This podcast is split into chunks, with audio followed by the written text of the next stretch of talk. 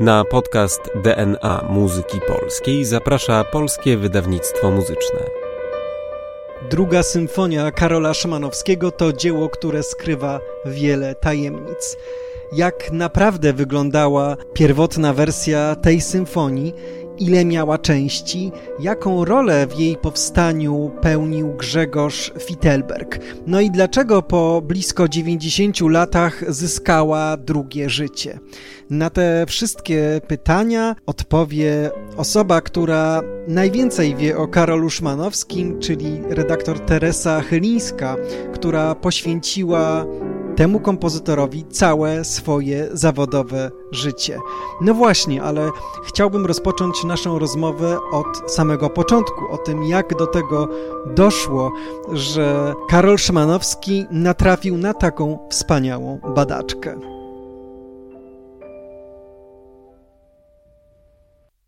A moim i Państwa gościem jest pani Teresa Chylińska, badaczka życia i twórczości Karola Szymanowskiego, redaktor naukowy dzieł wszystkich Karola Szymanowskiego. Dzień dobry. Dzień dobry. Całe życie poświęciła właściwie pani jednemu kompozytorowi, Karolowi Szymanowskiemu. Formalnie biorąc tak, ale żeby się zająć i dogłębnie się y, móc zajmować, to trzeba było poznać przede wszystkim straszliwą ilość historii, bo to jest akurat artysta, który trafił na bardzo, dzisiaj już widzimy, jak pełne problemów dla artysty, dla problemów rodzących właśnie się dla sztuki, no bo to jest koniec XIX wieku, potem wyjście no i właściwie no tego, z jakiego kraju ten Szymanowski był? No jednym słowem, to są, biograf trafił na rzeczy, które trzeba było badać, a znowu biograf także miał pewne warunki do wypełniania tego. Nie zawsze, nie, jeszcze nie całkiem swobodne. Więc to, żeby zbadać okres życia Szymanowskiego w czasie I wojny światowej i rewolucji, to, to było kwadratura koła nieraz, ale trzeba było to zrobić. Więc to są wszystko rzeczy pasjonujące, a potem e, on stał się czołową osobistością w kulturze polskiej po roku 18. I wskutek tego znowu zupełnie inna problematyka, bo jakaż była problematyka kulturalna polska e, z początku XX wieku, a co było po tak zwanym wybuchu wolności, prawda?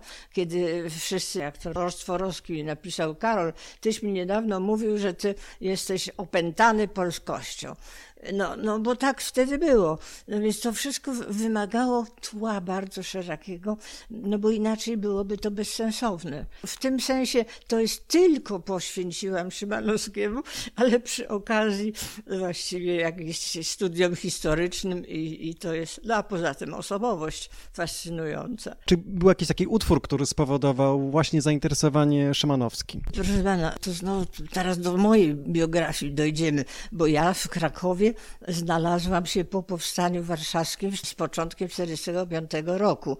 No, jako potencjalnie jeszcze nawet nie, nie uczennica, bo przecież w czasie wojny były tylko komplety, ale jakiś, jakiś gen muzyczny, nierodzinny we mnie się w czasie wojny, bo jak już nic nie można było robić dziesięciolatce i dwunastolatnie, to ja miałam potworną pasję grania na fortepianie, bo sąsiad grał.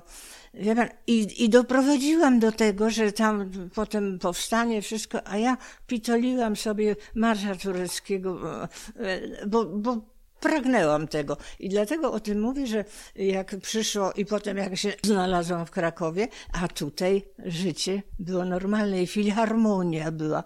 No nikt z moich rówieśników, nastolatków nie wiedział, co to jest filharmonia, bo się urodziłam przed wojną tuż.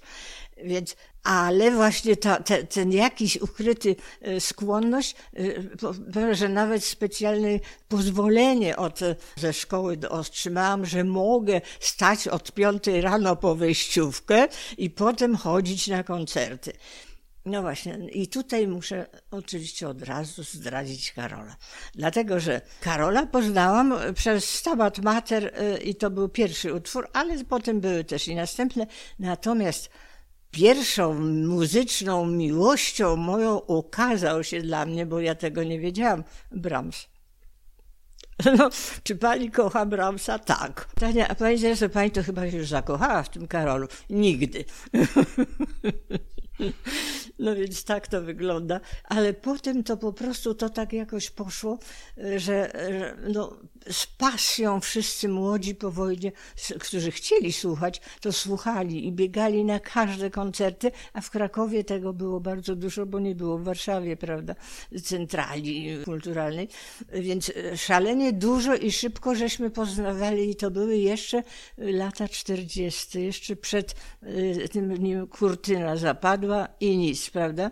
Jeszcze ludzie jeździli, artyści sprowadzali jakieś.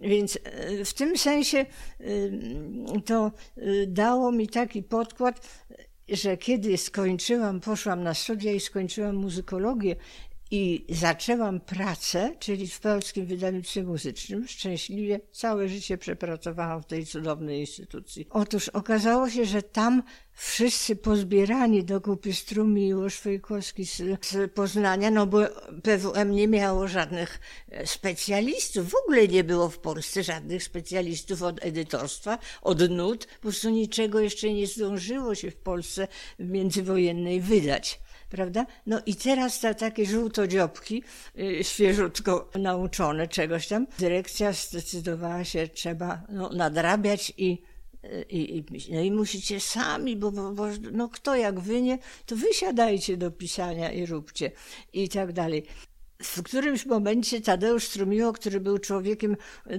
dynamitem, taki słoneczny dynamit, on jak wchodził do, do redakcji, to wszyscy nabierali e, ochoty do życia. I on sobie wymyślił, był bardzo e, pomysłowy, mówi, no co musimy robić? Trzeba najpierw się do klasyków dobrać. Chopin, Moniuszko, Chopin, Karłowicz, Szymanowski, Wieniawski. No i teraz no, to, to podzielimy się, dobrze? Bierzemy. Ja wezmę Wieniawskiego. No i wreszcie w ogóle niczego nie wiedziałam jeszcze o żadnych o Moniuszce więcej. No to przecież nikt nie wiedział, bo nic nie było wydane. I został Szymanowski. No a kto Szymanowski? To pani Tereso, niechżeż pani się zajmuje, zajmie Szymanowskim. No i tak się zaczęło, jak zająć, to się za zająć. Zwłaszcza, że potem bardzo przykra była sytuacja, ponieważ był ktoś, kto się by zajął do dzisiaj, gdyby żył to dużo lepiej niż ja, to był Stanisław Golachowski, który był starszy troszeczkę.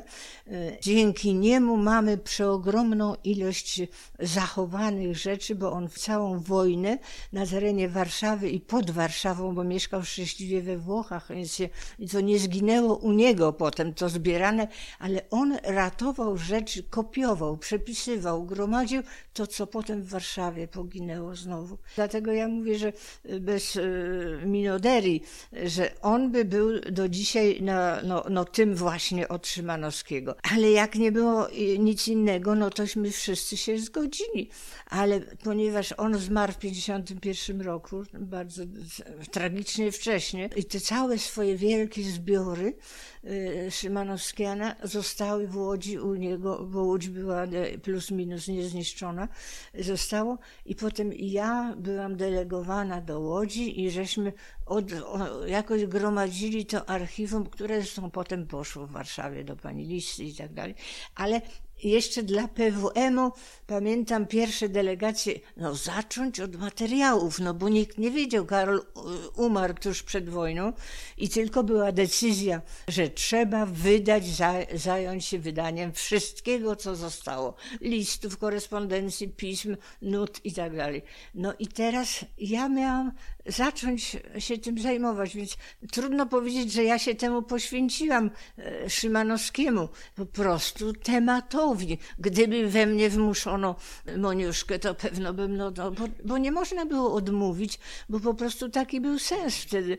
Warunki wszyscy czuli, że one nie będą tak długo takie dobre i spokojne, mm, plus minus spokojne po wojnie. Trzeba się zająć tą kulturą, która była niewydana, bo nie miała kiedy być wydana. I tak dochodzimy do drugiej symfonii, dzieła, które no, nawiązuje do tego dziedzictwa XIX-wiecznego. Symfonia z 1911 roku, symfonia dwuczęściowa, w której Karol Szymanowski wykorzystuje swoje ulubione formy, takie jak sonata i wariacje, ale także i fuga. No i to, co sam powiedział o tej właśnie symfonii. Druga symfonia Bedur op. 19. Moja symfonia nowa to jest instrumentalne dzieło, jakiego nigdy jeszcze żaden Polak nie napisał. Dlaczego? No dlaczego? No to trzeba porównać i wziąć sobie współczesne, wtedy napisane rzeczy i porównać. No to nie będziemy tego osądzać w tej chwili. Natomiast możemy sobie zanalizować i zastanowić się, bo Szymanowski nie był człowiekiem zarozumiałym i nigdy wprost przeciwnie miał problemy. Jak zaczął, zaczynał coś pisać, to po prostu jakieś straszliwie e, erynie niepewności go obsiadały i nie wiedział, czy to będzie dobre, czy niedobre do końca. Słuchajcie, przyjaciele, czy to ma sens, bo ja nie... To było bardzo, bardzo trudne. A tutaj on mówi to z wielką pewnością, prawda? Otóż, skoro pan był łaskaw wspomnieć, jakimi on się formami e, cieszył, komponując tę symfonię, e, otóż i tutaj trzeba powiedzieć, że Szymanowski właściwie można powiedzieć był tak w jakimś sensie autodydaktą, no bo trzy lata, niecałe trzy lata, bo on tam pojechał rok wcześniej do Warszawy, ale tak suma summarum to niecałe trzy lata uczył się, studiował u Noskowskiego. A Noskowski to był właśnie ten, który niesłychanie pilnował, żeby uczyć rzeczy podstawowych, więc techniki polifoniczne, wariacyjne, fugowe i tak dalej. I tego wszystkiego bardzo starannie uczył się Karol do tego stopnia, że y, taka y, uczniowska fuga malutka, która potem została wydana, jest arcydziełem e, estetycznym. To jest coś niebywałego, króciutka fuga, malutka, ale to już pokazał no, jak, jaką zdatność, do, te formy go zafascynowały.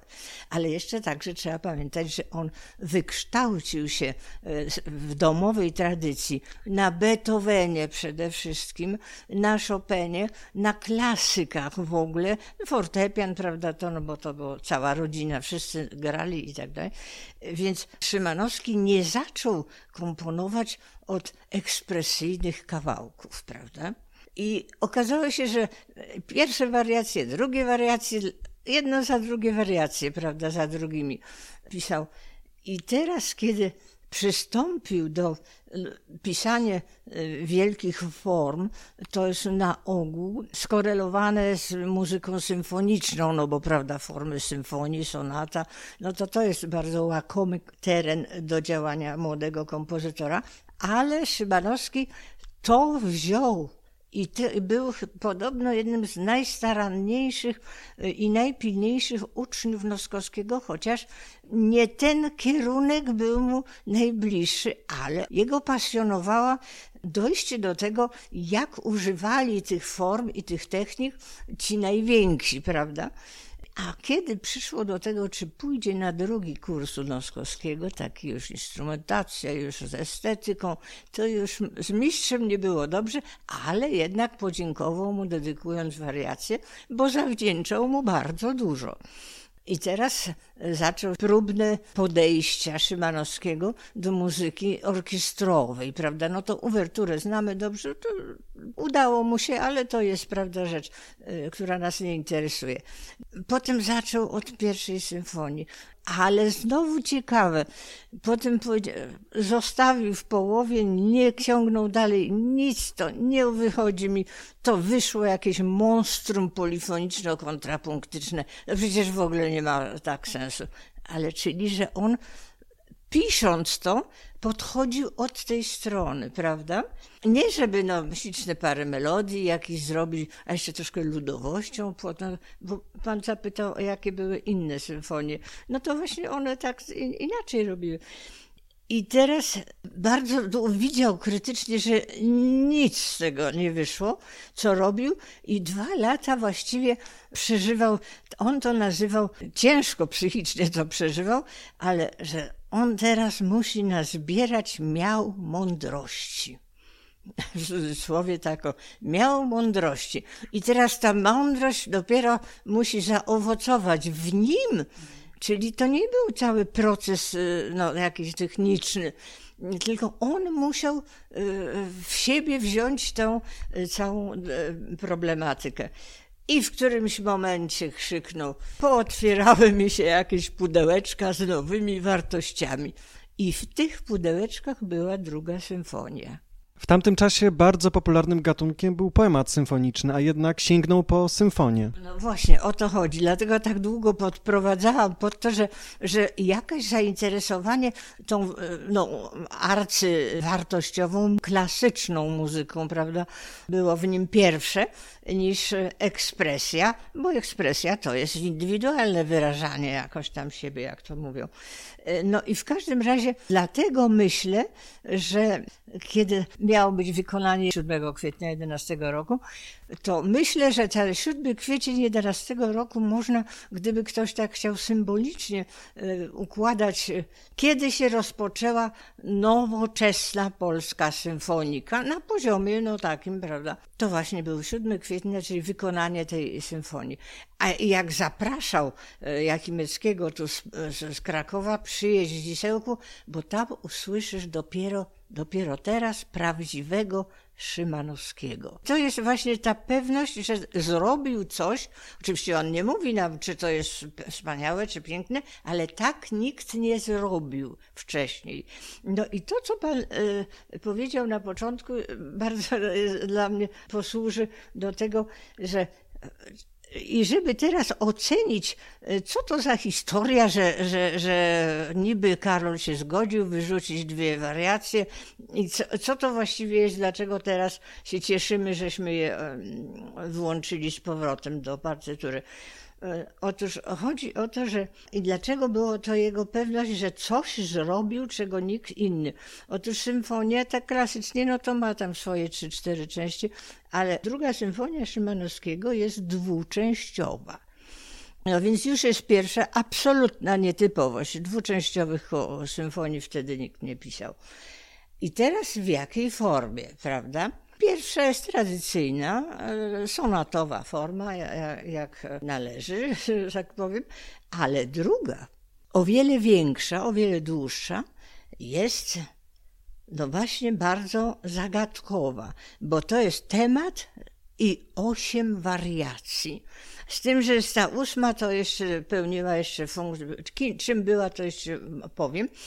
Tylko rzecz na tym polega, że Szymanowski pociągnął dalej myśl o tym, że temu też można nadać formę, no, no bo osiem wariacji, jak je uporządkować wedle czego?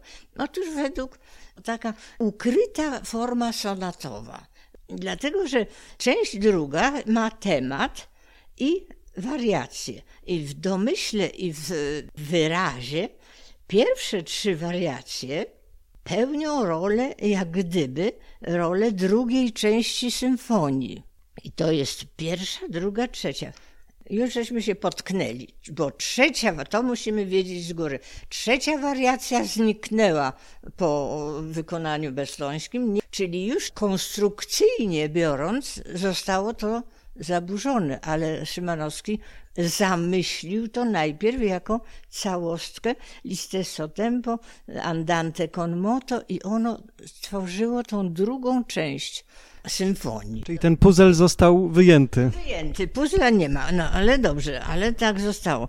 A potem trzecia część symfonii, no jakby to powiedzieć, taneczna, schercowa, i co u Karola jest? Scherzando, tempo di gavotte, vivace, tempo di minuetto i te zostały. I ten charakter został tej trzeciej części. Ale teraz jest najważniejsza część, prawda?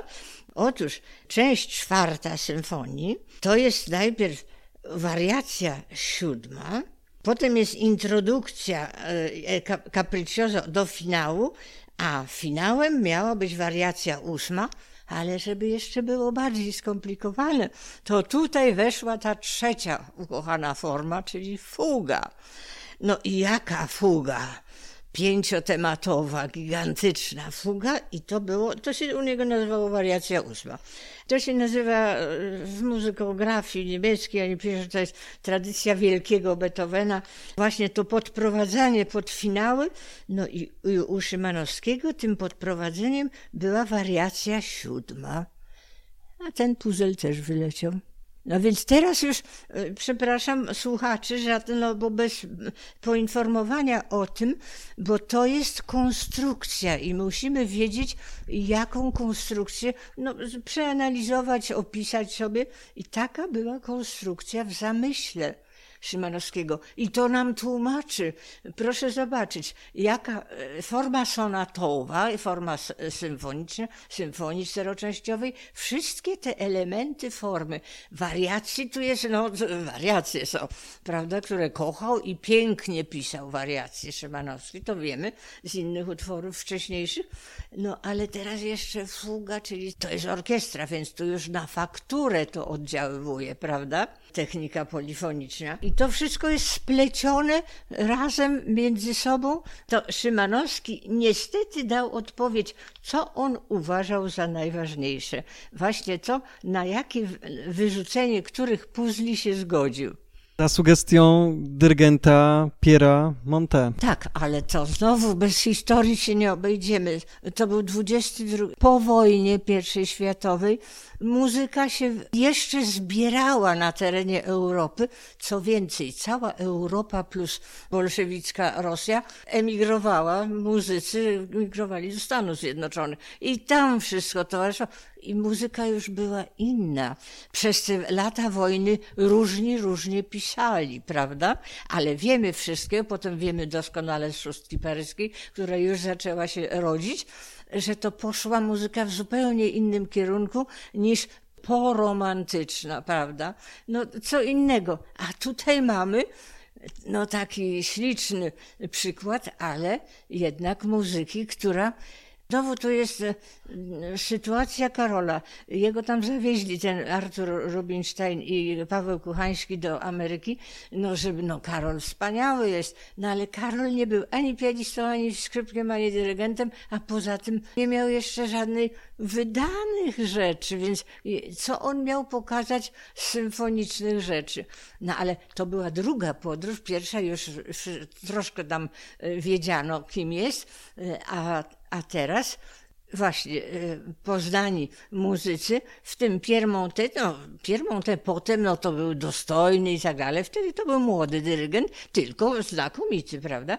Ale oni wszyscy, Francuzi, Belgowie e, i cała Europa zjeżdżała do Ameryki, bo tam były no warunki, pieniądze mówiąc wprost, ale słuchacze Proszę sobie wyobrazić, jacy byli wtedy słuchacze za oceanem. Już nie będę e, zabierać e, tyle czasu słuchaczom, ale tam Prokofiew też przyjeżdżał do Ameryki. No i tam w ogóle jego operę e, to, to prawie wygwizdali, raz była wykonana. To zupełnie inna publiczność. I teraz Monte był muzykiem młodym, ale dobrym i jak zobaczył, Karol przywiózł jedyną rzecz, mógł pokazać, to mógł rękopis drugiej symfonii.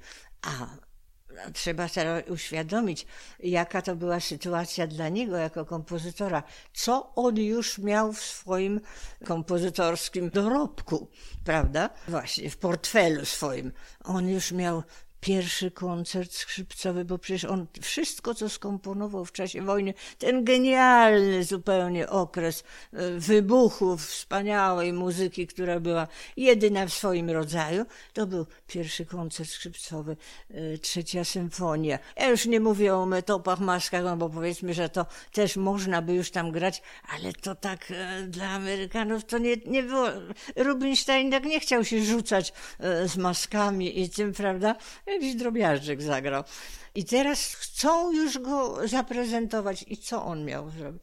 No to jedyną rzecz mogli mu z Wiednia e, przyszły wydawca e, przysłać drugą symfonię. No dobrze, nawet przysłał fatalny materiał nutowy, taki, że Monte siadł i powiedział, ja muszę sam wszystko poprawiać, całe smyczki, bo są same błędy. No i to wszystkim teraz ten Karol i teraz zaprosił go na, na dwa dni do Bostonu, ale ja muszę się z panem zapoznać z tym razem. No i jak się zaczął zapoznawać, to stwierdził, że zląkł się trochę, prawda? Nie, on nie oceniał, czy to jest za długie, czy za krótkie, tylko po prostu się troszkę przestraszył możliwej reakcji słuchaczy, że to będzie trudne do ogarnięcia, no i nie bardzo może być określone jako najświeższa nowalijka kompozytorska.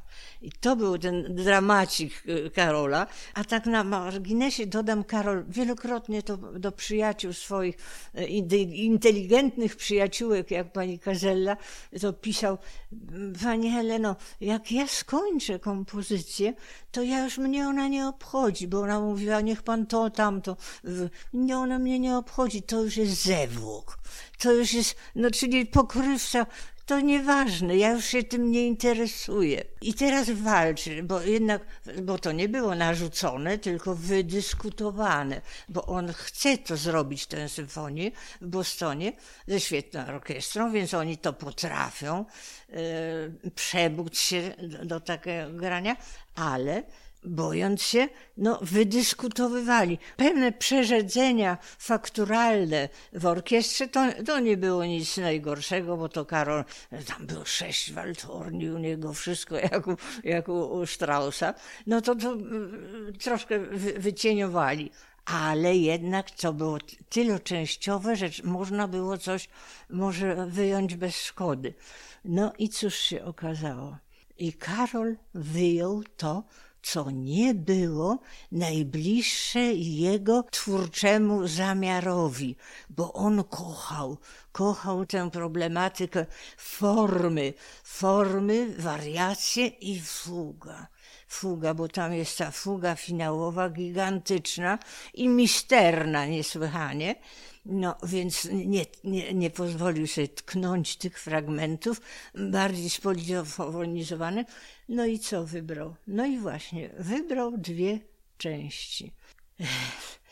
I zepsuł dwie koncepcje formalne, bo ten charakter wyrazowy to w formie symfonii jest określony, prawda? Nie tknął tego, tego skercandowej części i Bogu dzięki.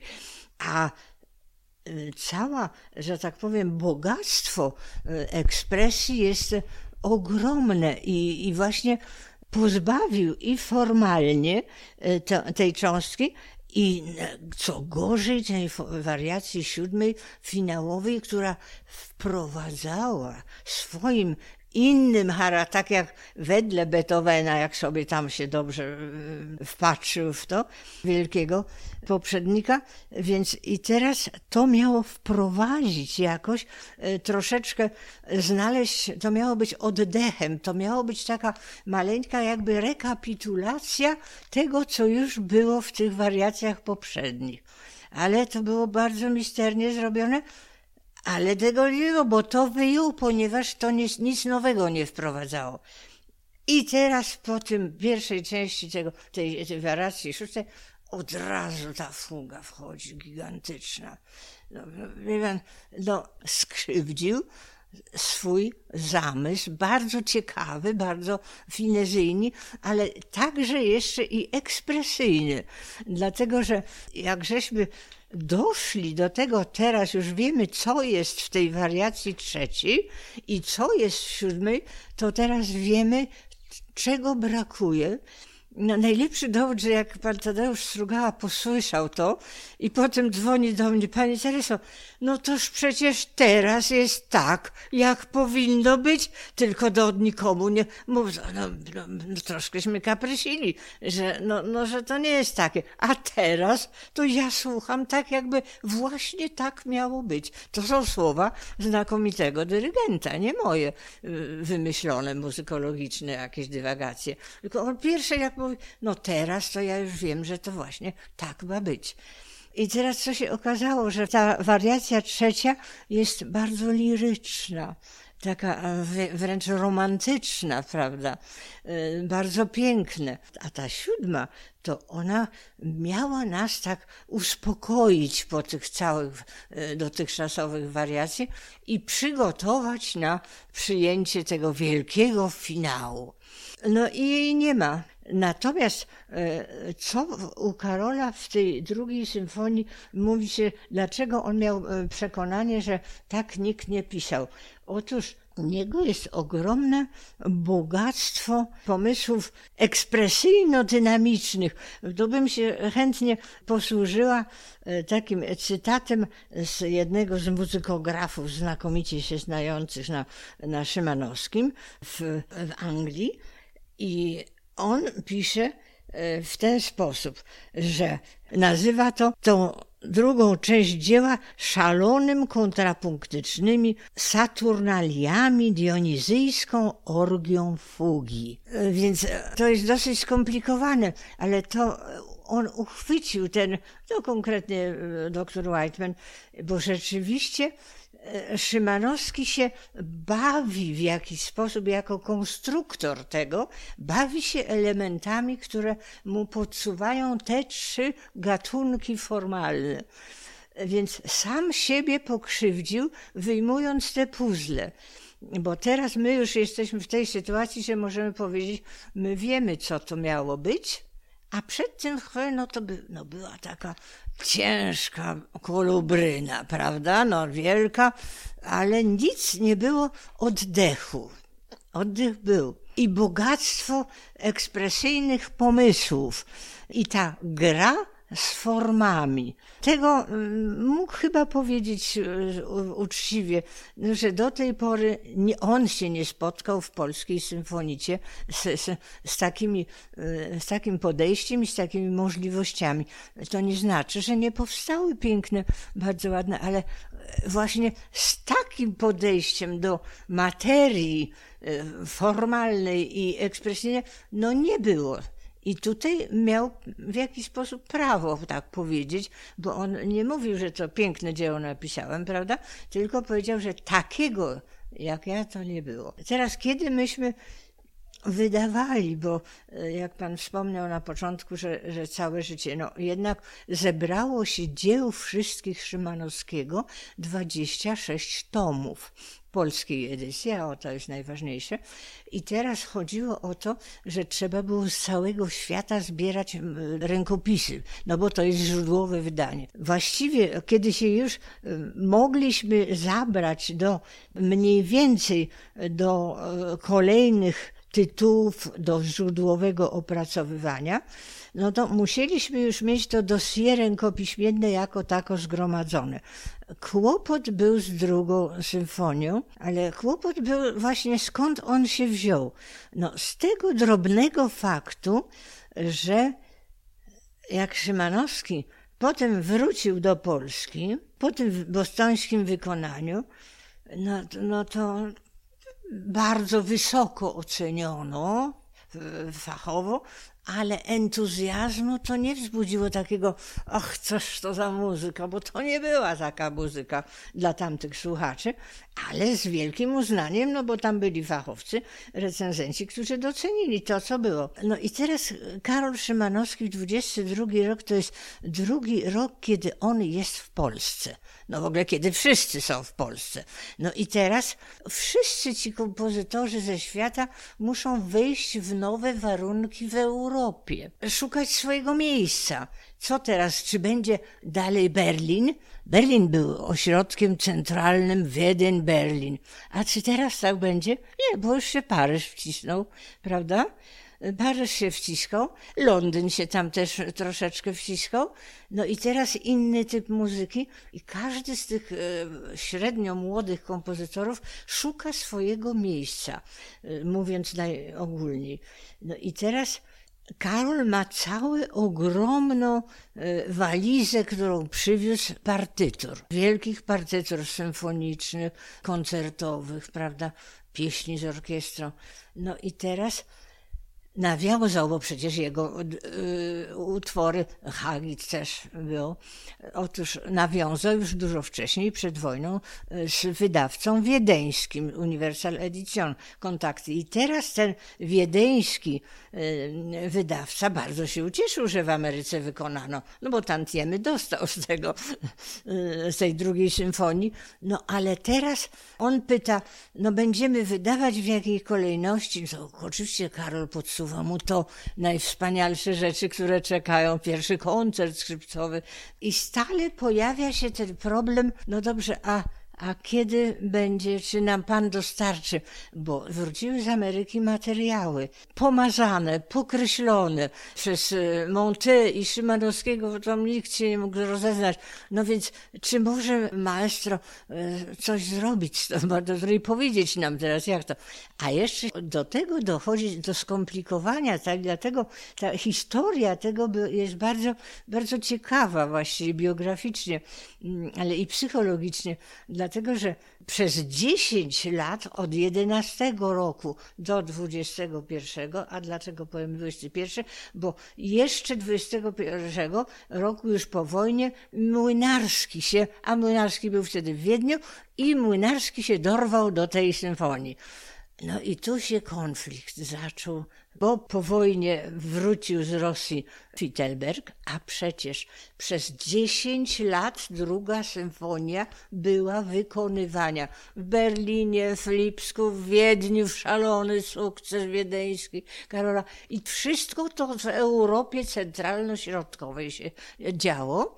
No i teraz wrócił ten pokiereszowana symfonia, przyjechał Fittelberg i teraz jest trochę zazdrosny, bo go już uprzedził Młynarski z wykonaniem w w 22 roku. No i teraz Karol, no to co robimy z tym? A Karola to kompletny, no bo przecież proszę zapamiętać, kim był dla Szymanowskiego Fittelberg. To był jeszcze po śmierci ojca, kiedy e, już potem miał tylko jednego opiekuna Nestora starszy, doświadczony kompozytorsko, no i świetny e, dyrygent. No i, i właściwie Karol y, w szóstym roku w tej spółce nakładowej, to właśnie on mu tak ojcował. Karol miał do niego zawsze szalone zaufanie. Ficiu, powiedz, czy to dobrze robię, tak?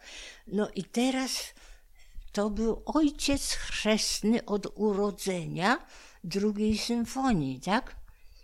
Bo on się zachwycił, Fittelberg, jak to zobaczył. Mówi, już, pani spisowa do, do, dała pieniądze na wykonanie, bo wtedy tak działali wielcy mecenasi. Ale on się czuł teraz po wojnie i po wszystkim ojcem chrzestnym. I teraz się poczuł zagrożony, że teraz inni zaczną obcy. No, zabiorą mu to dziecko ukochane. No i zaczęło się właśnie. I stale męczył Karola, no powiedz, co właściwie jest. No i te partytury, takie, siakie, nic nie wiadomo, bo no dobrze. Młynarski zadyrygował jednak z tych niewyciętych, bo to mamy z recenzja świadczy o tym. No ale dalej Karol odsuwał jak mógł, bo jego, proszę pana i proszę słuchaczy drogich, którzy znają trochę Szymanowskiego, Karol Szymanowski był uróżany w Królu Rugerze już wtedy, prawda?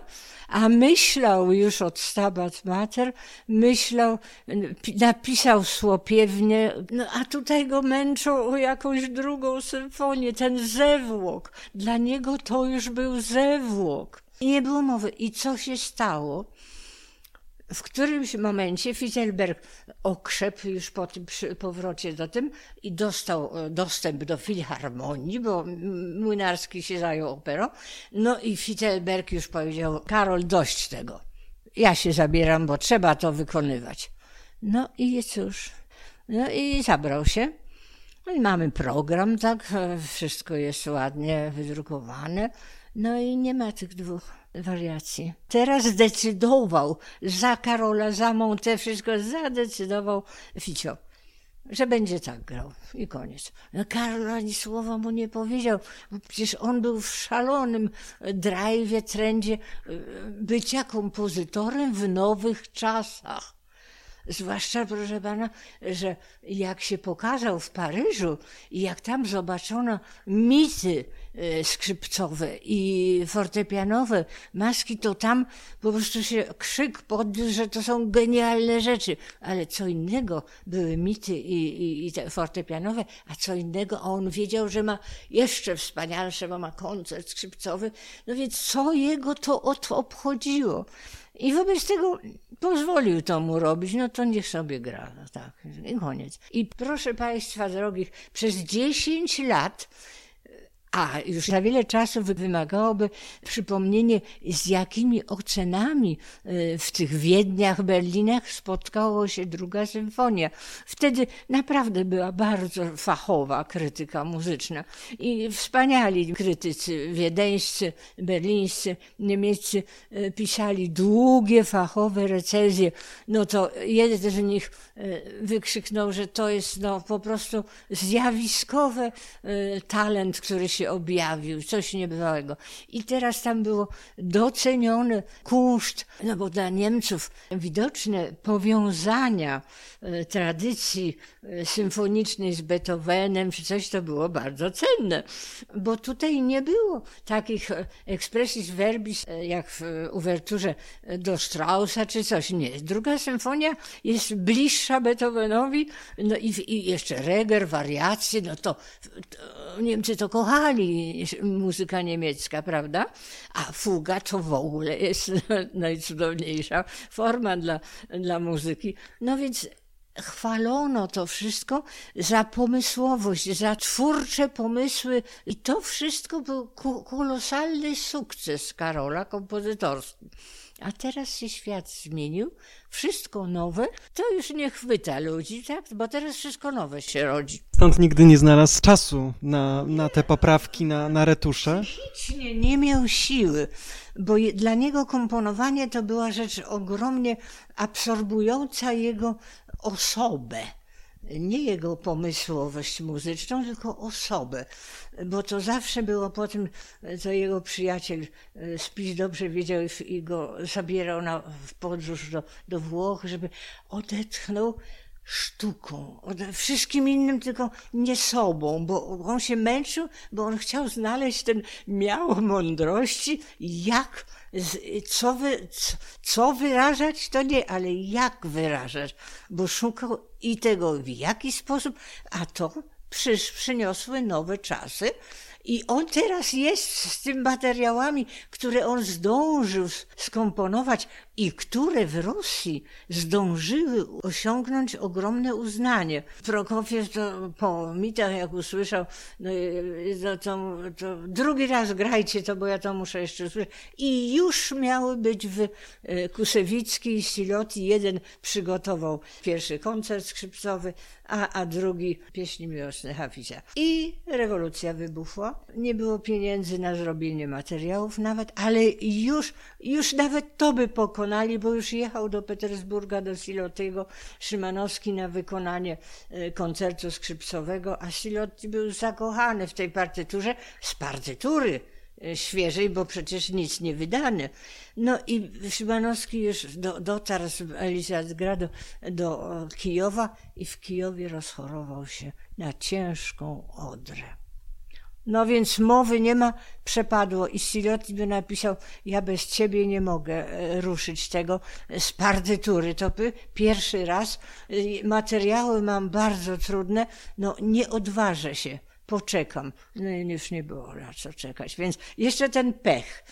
Dlatego on tak tęsknił do tego Szymanowski, żeby pokazać, co on naprawdę zrobił w czasie tej wojny i teraz co on ma pokazać i o co walczyć, co pokazywać tym i co wydawcy doradzać, co wy, wydaj najpierw. No i tak się zaczęło od wydania koncertu szybcowego i poszedł jak burza, prawda, wykonania, po czym trzecia symfonia i tak dalej. I Karol to wiedział całym sobą, że on już należy do innego czasu, jego twórczość, i on już wszedł w kolejną fazę swojego życia e, artystycznego, prawda? Bo i odbiorcy, i świat, i wszystko jest inne. Więc proszę sobie wyobrazić, w jakiej sytuacji była ta biedna druga symfonia. Jego to kompletnie, naprawdę to nie było lekkomyślność jakaś. On nie chciał, wobec tego powiedział, Ficio jest taki dobry, mądry, niech robi co chce bo to i tak nie jestem ja taki, jak teraz jestem. No, no i tak się to potoczyło. I żeby skończyć, bo to jest bardzo ciekawe, e, mianowicie e, w 1953 roku po wojnie, drugiej wojnie, PWM powstało i Tadeusz Ochlewski proponuje, no, trzeba zacząć wydawać te rzeczy u nas, tutaj. Wobec tego partyturami Karola i, i muzyką Karola może się, bo on też wrócił, Fittelberg, no to może ja polecę, bo prze, przeglądnięcie, przeglądnięcie tych wszystkich partytur, przygotowanie do druku. No i tak samo prosił, żeby przygotował drugą symfonię. No i tutaj jest bardzo ciekawa właśnie rzecz, że Fittelberg y, odpisuje Ochlewskiemu, że, że przejrzałem to, bo Wittelberg nie zdążył za życia Szymanowskiego. Karol go prosił, Ficio, ja już jestem w ogóle w 1932 roku, sam nie dokończę. Pierwszą część zrobił i dlatego my mamy pierwszą część oryginalną Szymanowskiego. A tamto Ficio, no nie, nie, nie, nie miał też czasu. No i Karol umarł i nikt nigdy nie autoryzował tych zmian, które zrobił Ficio na podstawie poprzednich. No i teraz, jak e, przygotował dla Tadeusza Ochlewskiego, to napisał na końcu. Fragmenty drugiej symfonii Karola Szymanowskiego mają charakter dokumentarny, które umieścić w druku należy jako dopełnienie po całej symfonii. Czyli tutaj uczciwość e, tego ojca chrzestnego tego dzieła wzięła górę, prawda? Bo mógł opracować, dać do druku i byłoby. A to jest tylko, e, napisał na partyturę, e, przejrzał, i uzupełnił, ale nic więcej. I taki e, warunek na końcu, ale to było trzy miesiące przed śmiercią, 53 rok, rok i Fizelbeck zmarł. PWM raczkowało wtedy. Wszyscy młodzi do tego byli, a ta jakaś rada, jaka była, no to też wszyscy e, właściwie, każdy był zajęty czym innym, a tutaj taka problematyka, to, to było Tadeusz Oleski to odłożył i na razie nie ruszał tego. Zwłaszcza, że nie bardzo było wiadomo, kto właściwie ma, jest właścicielem do wydania. Czy ten pierwszy, no bo oni mieli tą pierwotną partyturę y, Szymanowskiego, i tą poprawioną pierwszą, czy Polskie Wydawnictwo Muzyczne. I tutaj znowu ad kalendarz grekas, aż tak, takie dalekie kalendarz, że myśmy już doszli do całych dzieł wszystkich wydanych i jedyna rzecz, uczciwość mną jako redaktorem powodowała, że nie możemy nie pokazać tej oryginalnej partytury rękopisu, która nie, to była, bo to drugi egzemplarz był czyściutki, a nie tak, nie ten pomazany tam. Wobec tego doprowadziliśmy do tego, to bardzo kosztowne było. W Wiedniu nam zrobili dla PWM-u fotokopijne, kolorowe, żeby było każde y, drgnięcie ołówka, bo tam Karol zostawił pewne instrukcje i to zostało jako faksimile ta część druga, bo część pierwszą, no tośmy prosili, żeby nam dali i ona jest autentycznie szymanowska, bo to króciutka ta pierwsza część. A tutaj do, i zdecydowaliśmy się wydać niestety tę drugą część w drugiej symfonii, taką Fittelberga, jaka była, no taka, ale niby nieopracowana, a jak było w ogóle w tej części, pokazuje faksymile. No ale przecież każdy z Państwa sobie zdaje sprawę, że to żadnego dyrygenta, jak, jak, jakby zobaczyć ten rękopis ogromny, kilkadziesiąt stron, e, czterdzieści e, systemów nutowych nad sobą, no to przecież tego nikt nie, nie będzie się wdawał w to, co tam, czy to warto dać, a poza tym to nie jest tak łatwo wpasować bo, bo już e, e, Karol w pierwszej części zredukował tą ilość rogów i tak dalej, no to teraz jak wpasować e, w tą problemy? ale jednak uczciwość Fittelberga przeważyła, że to trzeba zachować i że one należą, te fragmenty, do drugiej symfonii i proszę dołączyć do wydania, dołączyć, ale my jeszcze wiemy, że Ficio no, świeżbiło go ołówek i w tej wielkiej fudze na końcu też tak pohasał trochę, a tego nie można zrobić, bo to właśnie e, jak muzykolog niemiecki Stefan Keim e, zobaczył, to to mówi, no to przecież to trzeba wrócić, to bo to jest dla znowu całej tej kultury kręgu niemieckiego, to jest fascynujące, w jaki sposób Szymanowski władał formą fugi, władał formą wariacji. Honor oddaje chciałam bardzo oddać honor Wittelbergowi, że uważał za konieczne, żeby to zrobić. No i teraz y, myśmy doszli do tego, że skoro tak jest, to teraz chociaż pokażmy, jak to było Karola.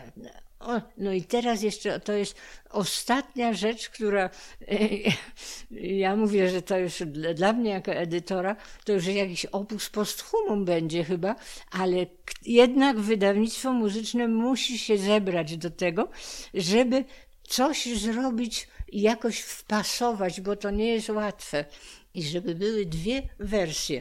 Wersja taka i ta wersja absolutnie od A do Z autentyczna. Ale to jest bardzo misterne z muzycznego punktu widzenia. No i dlatego ja mówię, że to, to miało bardzo i psychologiczne, bo ten Ficio, który zdecydował, nie pytając, nie możesz się zdecydować, ale ja za ciebie, bo to jest moje dzieło.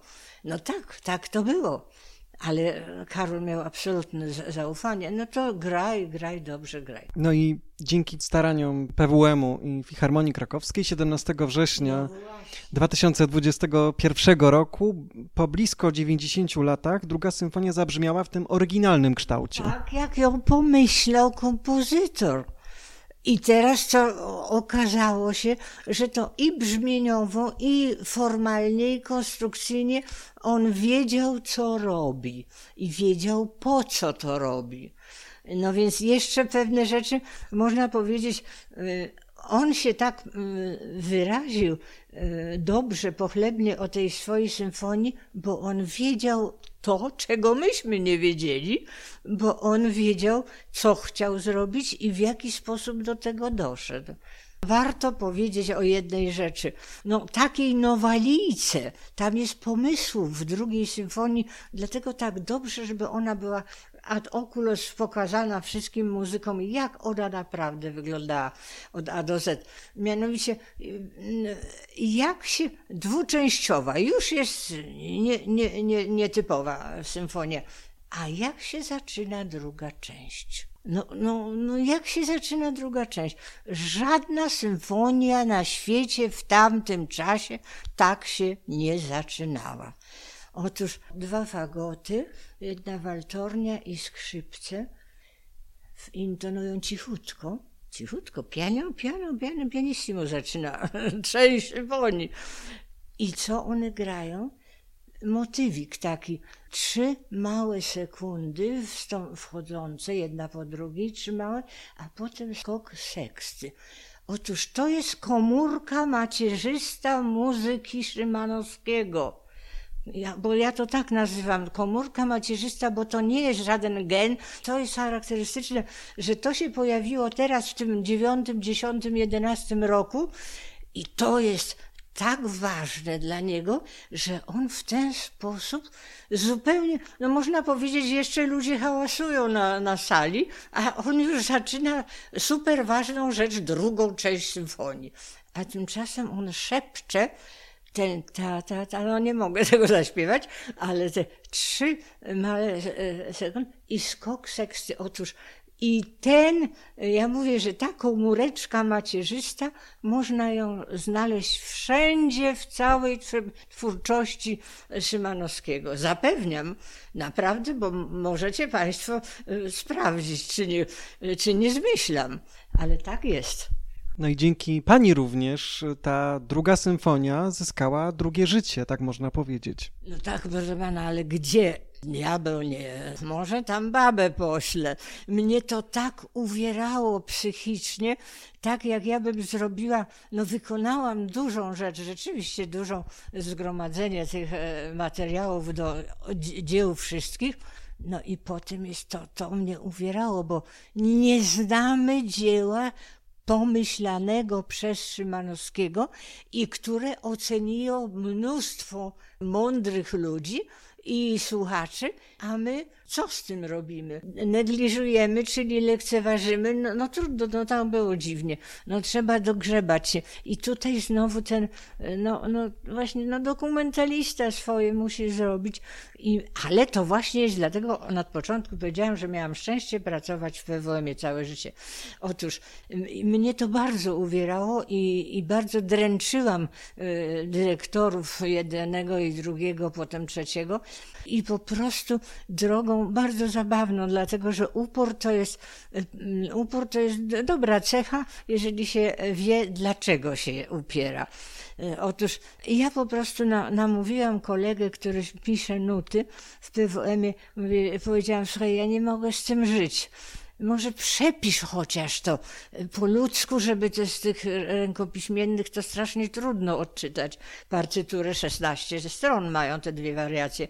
Przepisz mi to przepisz mi to, żebym ja potem mogła e, kusić, prawda, drukarza, wydawcę i, i opinię e, dyrygentów, prawda? I wtedy, jak się okazało, że to jest warte tego, no i potem są te świetne reakcje e, słuchaczy, fachowców. No pani Tereso, woła pan Tadeusz, to przecież tak miało być od początku. No więc tyle to, taka to długa historia, ale... Ale dzięki temu druga symfonia ma drugie życie. No ale to nie koniec y, przygód historii pracy z Szymanowskim, bo nowa książka pani autorstwa, jak Karol Szymanowski pisał książkę o sobie. No rzeczywiście, można powiedzieć, że ja z nudów zaczęłam się już, bo jak całe życie pracowałam nad dokumentami i rzeczywiście trzeba powiedzieć, że do dzisiaj wielki, cudowny Chopin nie ma kompletnych korespondencji jeszcze nie jest dokończona, jeszcze nie jest wydana. No więc e, o Muniuszce nie wspomnę, o wiecie, no bo też rzeczywiście Karolowi się udało, że trafił na taką zakręconą e, instytucję jak PWM, prawda? Bo to taka była zakręcona instytucja, której e, celem było muzyka polska. No i zrobić klasyków i basta. Trzeba zrobić. No i jest, no to się zrobiło. I tu i dzięki warunkom, jakie WM stwarzało, można było ze świata ściągnąć materiały i Karolowi się powiodło, że PWM zdążył wszystko. E, dzieła wszystkie zostały skończone w 2014 roku. Była uroczystość piękna Filharmonii i, i właśnie tam była ta e, z niedosytem, było, no a co z tą resztką drugiej symfonii. Ma 16 woluminów korespondencji. Czyli nawet siostra y, otrzymała ode mnie monografię, czyli już nie było o kim z Szymanowskich pisać. Ja już wszystko zrobiłam, a wbrew temu, co niektóre koleżanki pytają, no tak, pani też, ale pani to się musiała zakochać w tym Szymanowskim. Otóż nie, naprawdę się nie zakochałam i dlatego teraz ogarnęła mnie straszna nuda. Co ja mam robić? A już nie pora, nie czas, nie wiek, żeby ogromny temat jakiś zaczynać. No więc pomyślałam sobie, że trzeba się czymś zająć, bo materiał, jaki jest na temat Szymanowskiego, to właściwie tak dla dobrych literatów, pisarzy dobrych, y, no nic tylko brać temat, bo jest wszystko, y, on dużo pisał piórem, a nie tylko y, stalówką kompozytorską, tylko on bardzo dużo ujawnił swojego ze sposobu myślenia, ze stosunku do świata, ze stosunku do wszystkiego, prawda? Co jest ważne. Książka na zamknięciu edycji dzieł w 14 roku, no świat muzyczny był, bo to wydarzenie rzadkie w naszej kulturze muzycznej, zamknąć takie wielkie dzieło edytorskie. No więc żarty y, półtowarzyskie w kuluarach, no to no co pani teraz następnego będzie pisała? Ja mówię, no jest taki jeden temat, leży, można czytać, można go podjąć. Materiału bardzo dużo. No co takiego, pyta jeden z dyrygentów. Ja mówię, temat może Szymanowski i kobiety. Oczywiście to wywołało zdumienie. Ja mówię, tak, mówię, bo wiem.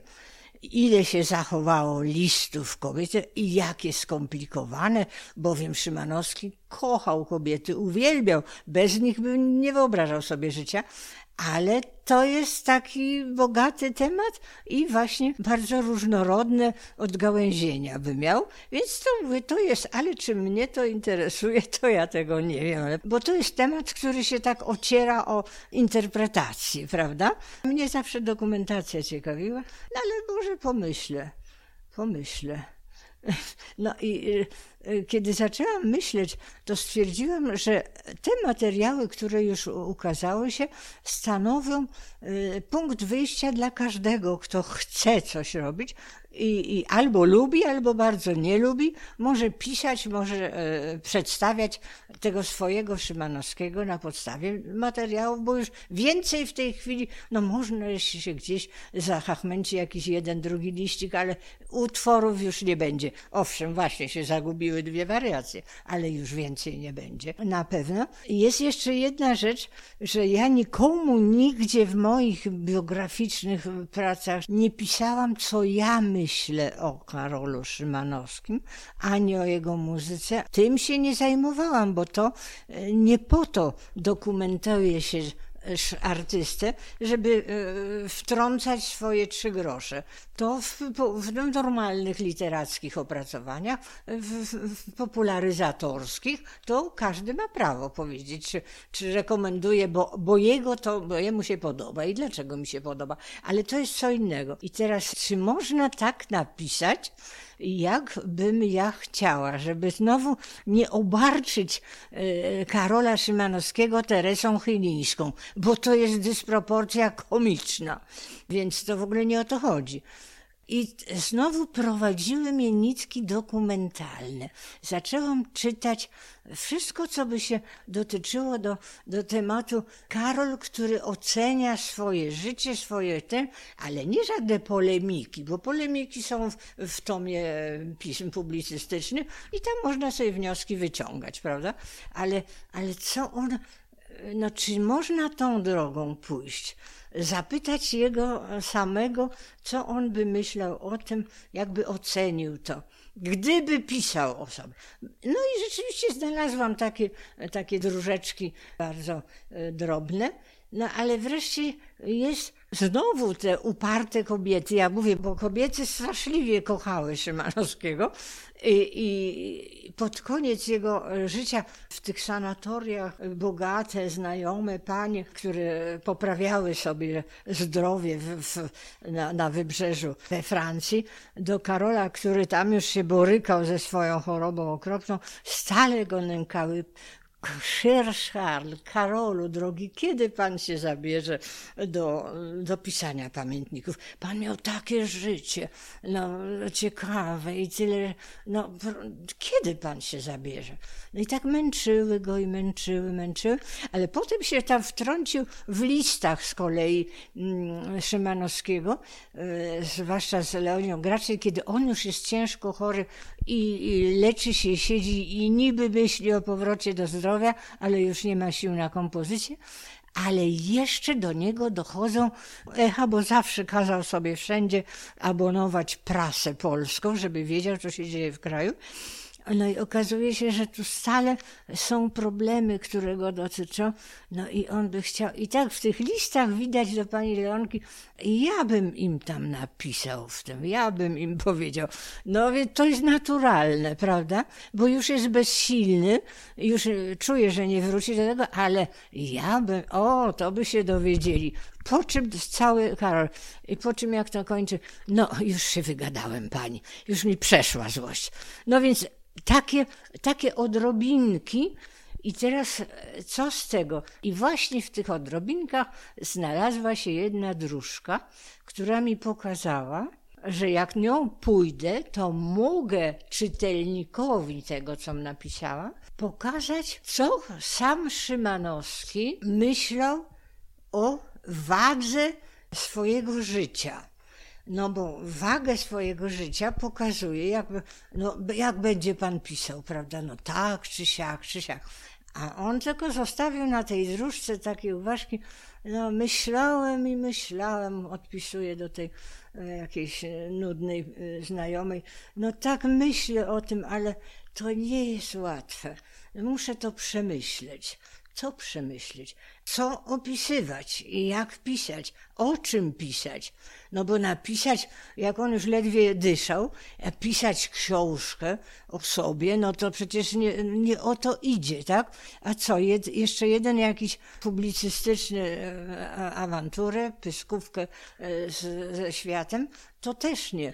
No i wobec tego ja poszłam tą dróżką. Dalej już nie powiem. Ale intencją moją było napisać tak, ażeby czytelnik musiał sam teraz takie referendum, bo aktualna pora, referendum, czy on tak by zrobił, czy tak. Tą by poszedł ścieżką pisząc, czy tą ścieżką. I jak by to chciał zrobić. A ja temu czytelnikowi daję obrazki i sobie sam teraz te puzzle i to by było takich, można powiedzieć, no proszę, tak Karlo sobie układał. A czy ta, ja nie wiem, bo nigdy tego bym się nie ośmieliła powiedzieć. Mamy zatem różne rozwiązania i odsyłamy do książki, jak Karol Szymanowski pisał książkę o sobie pani Teresy Chylińskiej. Bardzo dziękuję. I tylko co na ten temat podsuwa do czytania i do myślenia czytelnikowi, bo to zawsze jest lepiej jak e, dwie głowy, a nie jedna myśli, więc jedna moja nie wystarczy. Bardzo jestem ciekawa. Po raz pierwszy muszę powiedzieć, że jestem awansem ciekawa reakcji. Bo to będzie e, dotyczyło Karola Szymanowskiego, nie mnie, tylko jego. Bardzo dziękuję. Ja dziękuję bardzo i przepraszam za gadulstwo, ale temat jest dosyć mm, ciekawy. Wydawcą podcastu DNA Muzyki Polskiej jest Polskie Wydawnictwo Muzyczne. Zapraszamy na kolejne odcinki oraz do śledzenia naszych mediów społecznościowych.